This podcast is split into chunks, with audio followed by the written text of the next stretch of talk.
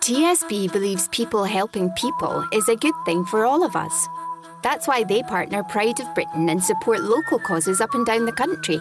Causes like Hen Power, a charity which helps improve well-being amongst older people through hen keeping. With TSB's support, they were able to set up more projects to help more people across the Northeast. To find out how you can help Hen Power, search TSB Local Pride. Haber podcastle buluştu. Kısa Dalga yayında. Bizi Kısa Dalga Net ve podcast platformlarından dinleyebilirsiniz.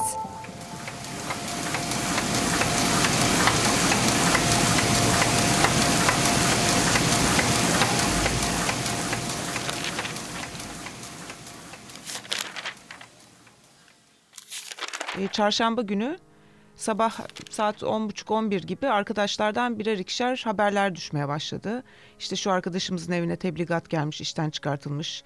Aa şuna da gelmiş, buna da gelmiş. Böyle sayı giderek artıyordu. E, sonra ben uçağa biniyordum o sırada. Arkadaşlara avukat isimleri, yardım isteyebilecekleri insanların isimlerini, sendikanın telefon numaralarını verdikten sonra telefonumu kapatmak zorunda kaldım. Bir saat sonra açtığımda WhatsApp'tan deli gibi mesaj yağmaya başladı ve o ben uçağa binerken 3 olan isim 20'ye çıkmıştı isimler. Ee, o sırada mailime girmeye çalıştım. Mail hesabıma. Şifre sordu.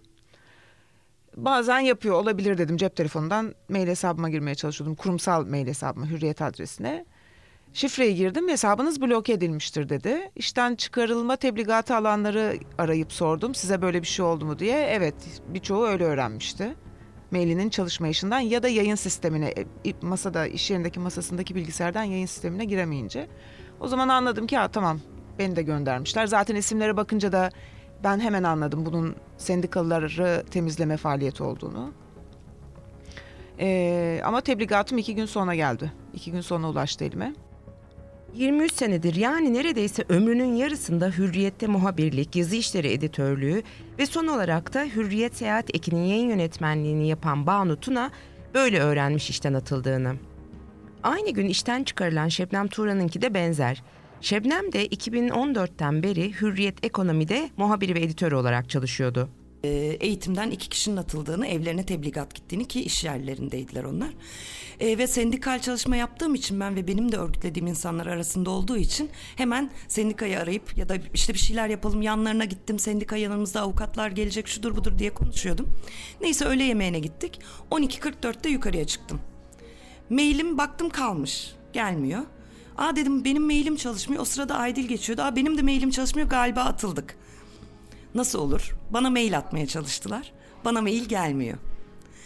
Vahap abinin odaya gittik. Vahap abi sen, sen de mi atıldın dedi. ben de atılmışım abi dedim. Herhalde yani mailimiz çalışmıyor. Listesi yok bunun. Bende de yok listesi falan yapıyor. Yok listelerimiz. Neyse ben bekledim biraz daha. Teknik servisi aradım işte bilgi işlemi. Biz de bilmiyoruz dediler. Yukarıdan kesiyorlar. Kimin kestiğini de bilmiyoruz. Bizim İK'yı aradım. Hürriyet İK'nın hiçbir şeyden haberi yok. Evi aradım. Ulaş dedi ki bakayım bir. Sonra beş dakika sonra geri aradı. Şebnem tebligat geldi. Evet 25 Ekim'de atılmışsın. Ki 25 Ekim'de atılmışım Cuma günü. Ben 28 Ekim'de mesai yaptım. Pazar günü mesai yaptım. Gereksiz yere işe gitmişim yani. Ekim sonunda Şebnem ve Banu'nun atılmasına benzer tam 45 işten çıkarılma yaşandı Hürriyet'te. Herkes Hürriyet'te neler oluyor, işte Hürriyet'teki atılmaların perde arkası diye yazıp çizmeye koyuldu. Gerçekten bir perde arkası var mıydı? Yoksa olan biten ayan beyan ortada mıydı? Her şey gözümüzün önünde mi olmuştu? Ayrıca bu atılmalar ne anlama geliyordu? Tamam biliyorduk. Hürriyet Mart 2018'de Demirören grubuna satıldıktan sonra iyice havuz medyasına yaklaşmıştı ama yılların ana akım gazetesi şu anda memleketin %90'ını kapsayan o havuzda mı boğulacaktı? Hürriyetçilerin kendi verdikleri isimle ki bununla da çok övünürler, Türkiye basınının amiral gemisi batıyor muydu yoksa çoktan batmış mıydı? Sorduk soruşturduk. Ben Kısa Dalga'dan Nazan Özcan. Bizi Kısa Dalga Net ve podcast platformlarından dinleyebilirsiniz. 1948'de Sedat Simavi'nin kurduğu, 94'te ise çoğunluk hissesi Aydın Doğan'a satılan Hürriyet'i ister beğenin ister beğenmeyin Türkiye basını için çok önemi var. Şöyle ki, bir kere Hürriyet en çok satan ve dolayısıyla en çok okunan gazeteydi. Bu nedenle de toplum üzerindeki etkisi diğer gazetelerin kat kat üstündeydi. Türkiye ortalamasını çok iyi biliyorlardı. Ayrıca Hürriyet'te her türlü haberi bulabilirdiniz. Siyaset de vardı, astroloji de. Türkiye'nin unutulmuş kasabalarından bile haber alabilirdiniz. Okura istediğini vermekte üzerine yoktu. Layık, Müslüman, Sünni, milliyetçi ve Türk olmanın gururu ve doğruluğundan hiç şaşmadılar. Askere, sermayeye, hükümetlere ve devlete hep ama hep çok yakındılar. Hatta bu yüzden resmi gazete bile denirdi. Sistemle birebir uyumluydu yani. Sistemde bir sorun çıkınca da çözmenin yolunu bulmuşlardı. Aydın Doğan'ın hürriyetle hükümet kurup hükümet devirmekle övündüğü unutulmuş değil. Elbette bunun içinde siyaseti manipüle etmek, elindeki medya sayesinde ekonomik çıkar sağlamak gibi uzun bir liste var. O listenin başında bir yerlerde de Recep Tayyip Erdoğan'la yetişmesi. Kısaca 28 Şubat diyelim biz. Erdoğan'ın kendisi için atılan muhtar bile olamaz manşetini unutmadığı hep söylenirdi. İstanbul Konrad Otel'de medyayla da olmaz, onsuz olmaz. Bana bunu söyledi. Bunları anlatınca ben kendisine o zaman şunu söyledim. Aydın Bey dedim. Bak ben doğma büyüme Kasımpaşalıyım. Kardeşlerim bunlar hükümet yıkmaya, hükümet kurmaya alışmış olan yazılı ve görsel medyadır. Ayrıca Erdoğan seçildiği günden itibaren medyayı ama özellikle ana akım medyayı kendine hep dert edildi. Kontrol altında tutmak istiyordu. Çünkü kendi elindeki tüm medya bir hürriyet etmiyordu. Erdoğan'ın derdi ise tek medya, tek sesti. Zaman içinde çeşitli baskılarla Aydın Doğan'ın elinden 2011'de önce milliyet ve vatanı alıp kendi iş adamlarına verdi. Baba Demirören'in milliyetteki bir haberden sonra seni üzdük mü patron ağlayışı hala kulaklarda. Çok açık ki milliyet ve vatan iktidarı kesmedi. Mitinglerde tehdit etmeler, vergi cezaları, hapis korkutmaları derken hürriyet yine Demirören'e teslim edildi. Aslında belki de amiral gemisi ya da ana akım medya o gün sulara gömülmüştü. Hükümete yakınlıkla aşağıya iniş belki biraz yavaşlıyor olabilir ama Ekim sonundaki işten atılmalar artık ana akım medyanın gerçek anlamda bitişinin net göstergesi. 27 yıl hürriyette çalışan ve amiral gemisi Doğan grubundan Demirörenlere satıldıktan sonra işinden edilen Hürriyet'in son ombusmanı Faruk Bildirici şöyle diyor. Yani öyle gizli saklı bir şey yok. Hürriyeti tam e, siyasi iktidar teslim aldı. Gazetecilikle ilgili en ufak bir faaliyet göstermesine tahammül edemiyorlar. E, ve buradan hareketle de e, oradaki eskiyi temsil eden e, sendikal, sendikal faaliyetlere girmek isteyen, hala gazetecilik yapmak isteyen bir takım arkadaşlara da dayanamıyorlar. Zaten Demirören aldığından bu yana epeyce arkadaş, e, ben dahil epeyce insan oradan uzaklaştırılmıştı. Hani bu yeni de değil zaten. E, ilk kez e, Demirörenleri aldıktan sonra bu insanlar oradan atılıyor değil.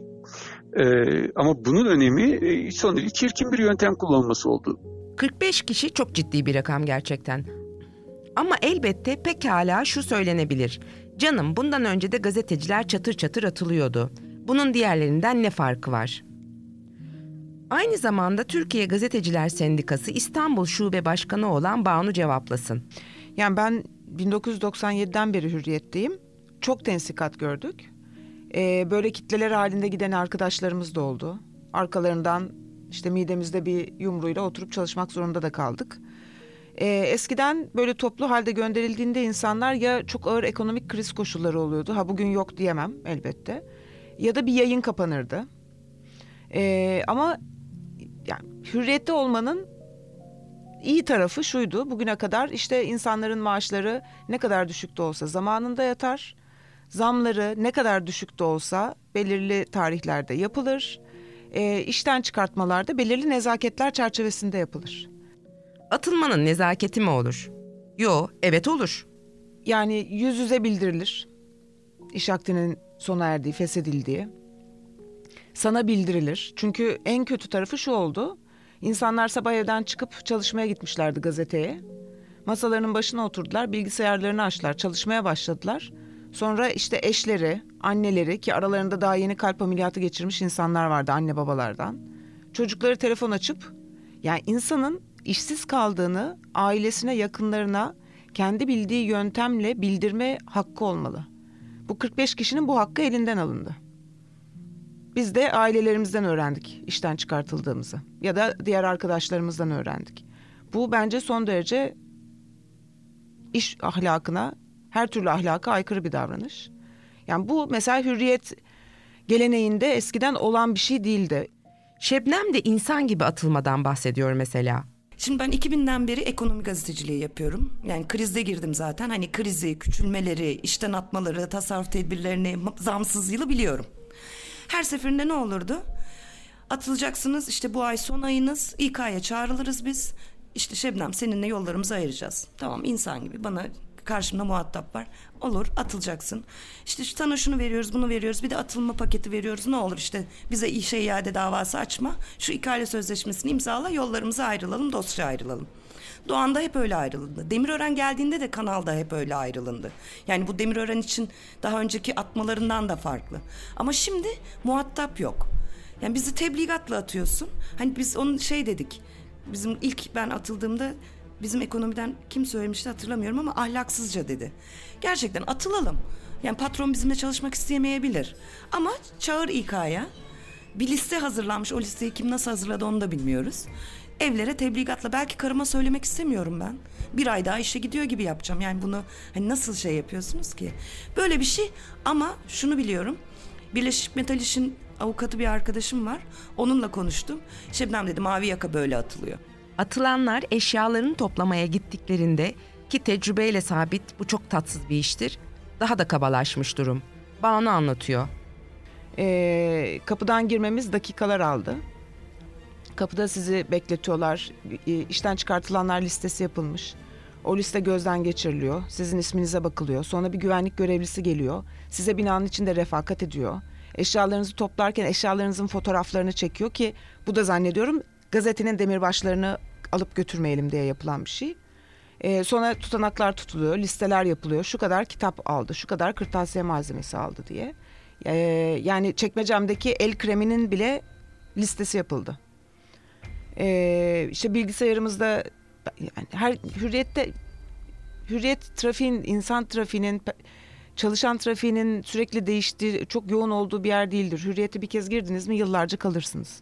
Dolayısıyla bu 45 kişinin içinde de çok uzun zamandır ben hayatımın tam yarısını hürriyette geçirdim. Benden daha uzun süre çalışan arkadaşlarımız var. Dolayısıyla o masalar, o dolaplar, o bilgisayarlar evimiz gibi. Yani bazen yahu orası da iş yeri niye orada o kadar özel eşyanız var diye bizi eleştirenler oluyor. Ama 23 yıl yani hani nasıl olmasın? Dolayısıyla işte almam gereken fotoğraflar vardı, dosyalar vardı, işte kendi kişisel arşivlerim vardı. Onları alırken de yanınızda bilgi işlemden birisi refakat ediyor. Tek tek hangi dosyaları aldığınıza bakıyor. Maillerim zaten otomatikman kapatılmıştı. Mailimin içinde kişisel klasörlerim vardı. E-postamın içinde. Silinmişti. Yani bütün 23 yıllık mail hesabım yok olmuş. Onlara zaten bakmama bile izin verilmedi. Sadece fotoğraflar ve yaz- kendi dosyalarımı almama izin verdiler. Ama bunlar da gözetim altında yapıldı. Ve zaten bilgisayarımın şifresi iptal edilmişti. Benim masada oturduğum süre boyunca başımda da bir gözetmen varken bir saatliğine açtılar sonra tekrar kapattılar. Ayıplar bir tane değil. Banu anlatsın. Ya piyango da vurmuş bazı arkadaşlara öyle anlaşılıyor. Ve belli ki kimi işten çıkarttıklarına çok da bakmamışlar tanımadan. Sanki hiç is- isimlerin yazılı olduğu ama o isimlerin onlar için hiçbir şey ifade etmediği bir şekilde belirlenmiş isimler. Çünkü doğum izninde olan hatta o gün işten çıkartıldığı gün doğum yapan arkadaşımız var. Askerde olan arkadaşımız var. Ee, kanser tedavisi gören arkadaşımız var. Engelli kadrosunda çalışan arkadaşımız var. Ee, bu insanların özel durumları gözetilmemiş ama farkında değiller belli ki. Çünkü hadi vicdansızlar diyelim. Kanser tedavisi gören bir insanı işten çıkartabilirsiniz elbette. Bu vicdanınızla alakalıdır ama askerdeki birini ve doğum iznindeki birini çıkartamazsınız. Ama bu da gözetilmemiş. Her iki taze işsiz gazeteci işten atılmalarının uzunca bir süredir devam ettirdikleri sendikalaşmaya bağlı olduğunun altını çiziyor. Banu şöyle diyor. Bizim bildiğimiz bir küçülme politikası yok. Kapanan bir yayın yok. Ee, çok bariz ki sendikalıları temizleme operasyonu. Şebnem de şöyle anlatıyor. Şimdi biz 45 kişiyiz. İki kişi hariç tek ortak noktamız sendikalı olmamız. Ve biz hani öyle bir noktaya getirmiştik ki sendikayı. Yani bin kişinin çalıştığı hürriyette yüzde 40 örgütleyeceğiz ve bizim yetki alma sürecimize 20-25 kişi kalmıştı. Çok yaklaşmıştık. Tek ortak noktamız da sendikalılık olduğu için hani bunun sendikal nedenli olduğunu düşünüyoruz. Ama mutlaka başka planları da vardır. Şimdi o kadrolar boş. Yani 11 kişilik hürriyet ekibi şu an 6 kişiyle çalışıyor. Yani bizim gececimiz iki editör, bir teknoloji, bir de müdür yardımcımız atıldı. Yani şu an editör yok Hürriyet Ekonomi'de. Bu kararın yönetim kurulunda ve alelacele alındığı gelen bilgiler arasında. Çünkü sendikanın yetki almak için sadece 25 kişiye daha ihtiyacı varmış. Atılanlar ayrıca eskiden olmayan bir durumla yüz yüze. İşten çıkartmaların üzerinden 10 günden fazla geçmesine rağmen hala ne tazminatları verildi ne de maaşları. Yasa bunu 9 günde sınırlıyor aslında. Bu yüzden de birçok kişi hem parasız hem de işsizlik maaşına başvuramıyor. Aslında bu ülkede KYK'lilere ne yapıldıysa Demirören de aynısını yapıyor. Yanında olduğu hükümetten birebir kopya çekiyor. Ankara Üniversitesi İletişim Fakültesinden Profesör Doktor Çiler Dursun olan biteni şöyle yorumluyor. Ana akım medyadaki e, uzun e, yıllara neredeyse 10-12 yıllık bir sürece yayılmış olan ara ara gerçekleşen bu tasfiyelerde haber kadroları, habercilik yapan kadrolar büyük ölçüde öncelikle tasfiye edildi. Uzun süre e, bir de tabii çok hani muhalif e, olan ya da e, yazan e, köşe yazarları e, yönetimler tarafından işlerine son verildi. Bu e, habercilik açısından bu ana akım medya kuruluşlarının yavaş yavaş e, iddiasını kaybettiği, e, hatta ajans yapılanmalarını da büyük ölçüde küçülttükleri, daralttıkları, kapattıkları, e, sadece Anadolu Ajansı'nın e, ajans haberciliğine bağlı hale geldikleri e, ve gündelik e, sahadan haber toplayan bu haberlerin e, öneminin gittikçe azaldığı bir tür demeç haberciliğine, e, ya da işte dediğimiz gibi Anadolu Ajans, Ajans haberciliğine bağlı bir saha haberciliği e, formatına büründüğünü görüyoruz. E, bütün olarak bakıldığı zaman e, bu haberciliğin e, ana akım medyada e, büyük ölçüde bitişini işaret ediyor. E, bu e, hemen okunabilecek e, ilk e, gösterge bu tasfiyelerle ilgili olarak. E, ama e, şu içeride çalışan e, Demirören Medyası çalışanlarında bilinen bir gerçekti. Doğan Medya grubundan satışı yapıldığı zaman aslında çok e, Doğan Aydın Doğan'ın da kendisinin e, hükümetle sorunlu olduğu zamanlara denk geliyordu. E, bu yapıların yani Hürriyet Medya grubunun bünyesindeki diğer Doğan Medya grubunun yapılarının bir biçimde e, ana akım medyada e, marjinalleştirilerek, küçültülerek e, ana akım medyadaki tırnak içinde çeşitliliğin de azaltılacağı bir sürece girildiğini söylüyorlardı. E, hakikaten de o dinamikler büyük ölçüde bu aradan geçen iki yıllık süre içerisinde e, gerçekleşmiş görünüyor. Cendere'deki medya, Tencere'deki gazeteci kitabının yazarı, aynı zamanda gazeteci olan Ertuğrul Mavioğlu biraz daha ağır bir yorumda bulunuyor kurulduğu günden beridir Türkiye Türklerindir mottosuyla çıkan ve devletin doğrudan doğruya bir boyutuyla akıl hocalarını bir boyutuyla da algı yöneticilerini gerçekleştiren Türk basın amiral gemisinde önemli gelişmeler oldu. Ee, Erdoğan Demirören'in gazeteyi devralmasından sonra aslında gazetede büyük bir kıyım yaşanacağı bekleniyordu. Fakat o kıyımın bu denli pespay bir şekilde gerçekleştireceğini herhalde hiç kimse tahmin edemezdi. Ne oldu? Gazet, gazeteciler işten atıldıklarını e, ya e, accountlarının, mail accountlarının iptal edilmesiyle öğrendiler ya da evlerine gelen noter yazısıyla. Bugüne kadar e, başka türden e, işten atma biçimleri görmüştük ama bu kadarını görmemiştik. E, Hürriyet'te e, birçok gazetecinin işten atılması 40'ın üzerinde gazetecinin işten atılması ve sonrasında gelen e, istifa depremi Açıkça söylemek gerekirse Hürriyet bundan sonra ne yazacak e, sorusuyla ilgilenenler açısından e, ilginç bir sonuç doğuruyor. Hürriyet şimdiye kadar olduğu gibi bundan sonra da haber yazmayacak. Gazetecilerin işten atılması açıkçası e, gazeteye ihtiyaç, gazeteciye ihtiyaç kalmadığını göstergesi. E, bana sorarsanız halkın haber almak için aslında e, her biri hükümetin denetiminde olan gazetelerden çok bir, birkaç tanesi hariç her biri hükümet denetimi altına geçmiş olan hatta bizzat hükümetin yakın iş adamları tarafından sahiplendirilmiş olan gazetelerin alınmasını gerektirmiyor. Çünkü haber gazetelerde yok. Hürriyet bunlardan bir tanesi idi ve e, amiral gemisi bir çeşit saltanat kayığına dönüştü ve e, gazeteciye ihtiyacın olmadığı bir kez daha kanıtlanmış oldu. Bir de tabii söylentiler var bol bol. Gönderilenlerin yerine sabah ya da havuz medyasından kadrolar getirileceği vesaire gibi. Çok uzak bir ihtimal değil bu. Bu durum herkese milliyetin Demirörenlere geçtikten sonra gerçek satış rakamlarının 5000 civarına düşmesini ve vatanın kapatılmasına sebep olan süreci hatırlatıyor. Sınır tanımayan gazeteciler Türkiye temsilcisi Erol Önderoğlu da ona vurgu yapıyor zaten.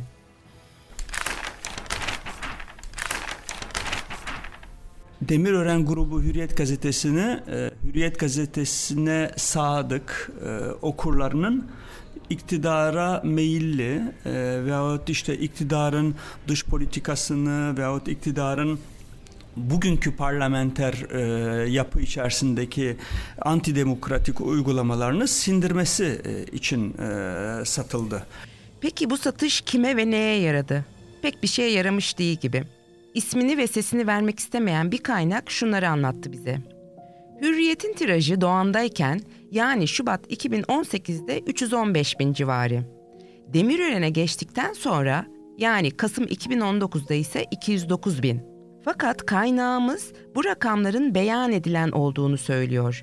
Yani havaalanlarına, otobüs şirketlerine, hastanelere ücretsiz verilenlerle birlikte. Bayiden gidip parasını vererek hürriyet alanların sayısı 40-45 bin civarına düşmüş. Faruk Bildirici'nin yorumu da benzer nitelikte. Demirören döneminde hürriyet öyle bir hale geldi ki 40-46 e, sayfalardan 20'li e, sayfalara indi çünkü reklam yok, ilan yok. E, bir yandan bakıyorsunuz gazetenin tirajı çok düşmüş durumda. Hatta anlaşıldığı kadarıyla promosyon olarak basıp oraya buraya dağıtıyorlar. Bunun da bir maliyeti var tabii. Şimdi böyle bir durumda maliyeti düşürmeleri, giderleri azaltmaları gerekiyor kendilerince.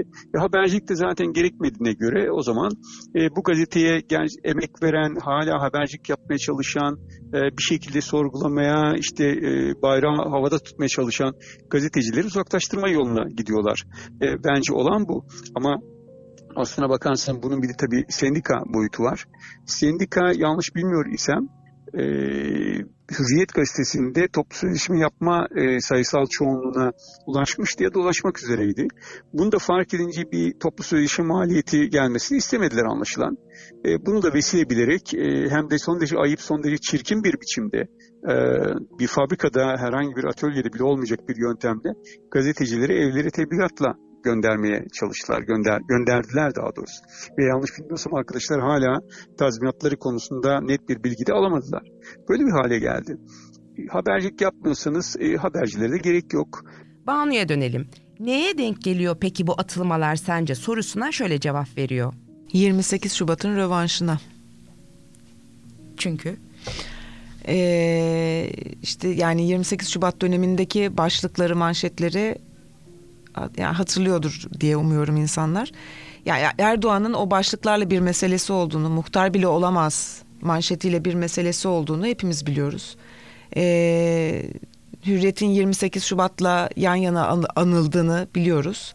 Dolayısıyla bütün bu mesele 1997'nin rövanşı. Başkanı olduğum dönemde Siirt'te okuduğum bir şiir nedeniyle hakkımda dava açılmıştı. 23 Eylül 1998'de hakkımda 10 ay hapis cezası verilmişti. Bu mahkumiyet kararının hemen ertesi günü birçok gazete hele hele en çok satan gazete şu başlığı atmıştı. Artık muhtar bile olamaz demişti.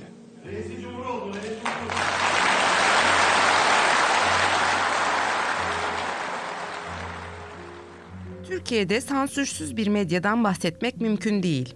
Dolayısıyla hürriyet doğandayken de sansür vardı. Peki rövanştan sonra sansür düzeyi ne oldu? Yani satış oldu ve ertesi gün e, birileri geldi. Bundan sonra bunları bunları yazmak yasak. Böyle bir şey olmadı. Dediğim gibi hatta birkaç ay biraz bir özgürlük ortamı da vardı zannediyorum. Yayının içeriğiyle ilgilenmeye fırsat bulamadıklarındandı. Daha sonra derece derece, derece derece yazılamaz, bahsedilemez şeylerin sayısı artmaya başladı. Bu biraz da böyle onlar açısından tahmin ediyorum yol kazası kabul edilen şeylerle oluyor.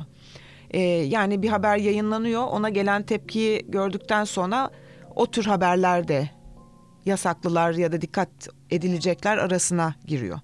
Ee, mesela işte LGBTİ haberleri. Evet. Yani işte onur yürüyüşü yasaklandıktan sonra e, LGBTİ haberleri dahi yani eskiden işte enerji politikaları mesela. Enerji politikaları hakkında dikkatli olacaksın elbette. İşte ekonomik gidişat bu konuda dikkatli. Bunlar bildiğimiz şeylerdi. Bir de böyle haklar alanında işte kadın hakları, çocuk hakları, LGBTİ hakları bunlar biraz daha özgürlük alanlarıydı. Haklardan bahsetmek istiyorsak biz biraz daha oralara kaçmaya başlamıştık. Bari bunlardan bahsedebiliyoruz diye. Ee, işte kadın cinayetlerinden filan. Ee, fakat oralarda bile hükümetin aldığı pozisyona göre o özgürlük alanı genişliyor ya da kısa, daralıyor. Dolayısıyla iş LGBTİ haklarına kadar gelmişti en son. Erol Önderoğlu da bu şartlar altında artık gazetecilerin tek tip olduğunu söylüyor. Zaten habercilik tek tipleştirilmişti e, işte 2000 e, yılların e, başından bu yana. O tek tipleşen haber habere meydan okuyacak artık doğru düzgün gazeteci arkadaşımız kalmadı. Bugünkü anlamdaki bugünkü anlamda yapılan standart gazeteciliğin robot ellerinden e, pekala e, üstlenilebileceğini e, görüyoruz. Tabii ki bütün bunlar olurken Vahap Munyer'in istifasından dakikalar sonra hürriyetin başına getirilen Ahmet Hakan'ı aradık. Ama asistanı kendisinin şehir dışında olduğunu, o yüzden görüşemeyeceğimizi söyledi. Faruk Bildirici, taze yayın yönetmeni için şöyle bir yorumda bulundu. Gazete e, bir ceset haline geldi artık. E, yani adıyla, e, kimliğiyle devam ediyor belki hala yaşıyor gibi gözüküyor ama aslında bir hürriyetin hürriyet cesediyle karşı karşıyayız. Ahmet Hakan döneminde e, hürriyet e, galiba e, yeni adımlar atacak e, gazetecilikten uzaklaşmak konusunda. Evet durum iyimser değil ama neyse ki Çiler hocamız enseyi çok da karartmamamız gerektiğini söylüyor. Dolayısıyla ana akım medyada habercilik e, neredeyse bitmiş diyebiliriz. En azından bu döneme özgü olarak. Fakat habercilik bitmez, bitmeyecektir de e, bunu da zaten e, orta uzun vadede göreceğiz. Yani gazeteler ölür ama gazetecilik ölmez. Kulağınız bizde, kısa dalgada olsun. Haber podcastle buluştu. Kısa Dalga Podcast.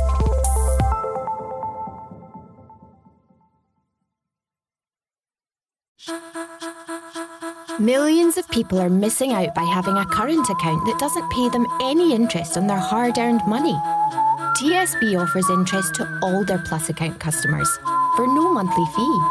Plus, you can stop your friends and family missing out by recommending the Plus account to them. And when they switch, you'll both earn £75. Search online or visit your local branch. Terms and conditions apply. Ah, Christmas, a time for celebrating, unwrapping, and unwinding. Capture every moment with an epic iPhone 6s with a 12 megapixel camera. Now only $12.99 a month from Tesco Mobile, saving you £72. It's just one of the ways we're celebrating 100 years of great value. Go in store or search Tesco Mobile. Tesco Mobile, every little helps. Saving £2 per month over 36 months was £14.99. 36 month credit and rolling monthly usage agreements required. Subject to status, terms apply. See tescomobile.com slash terms.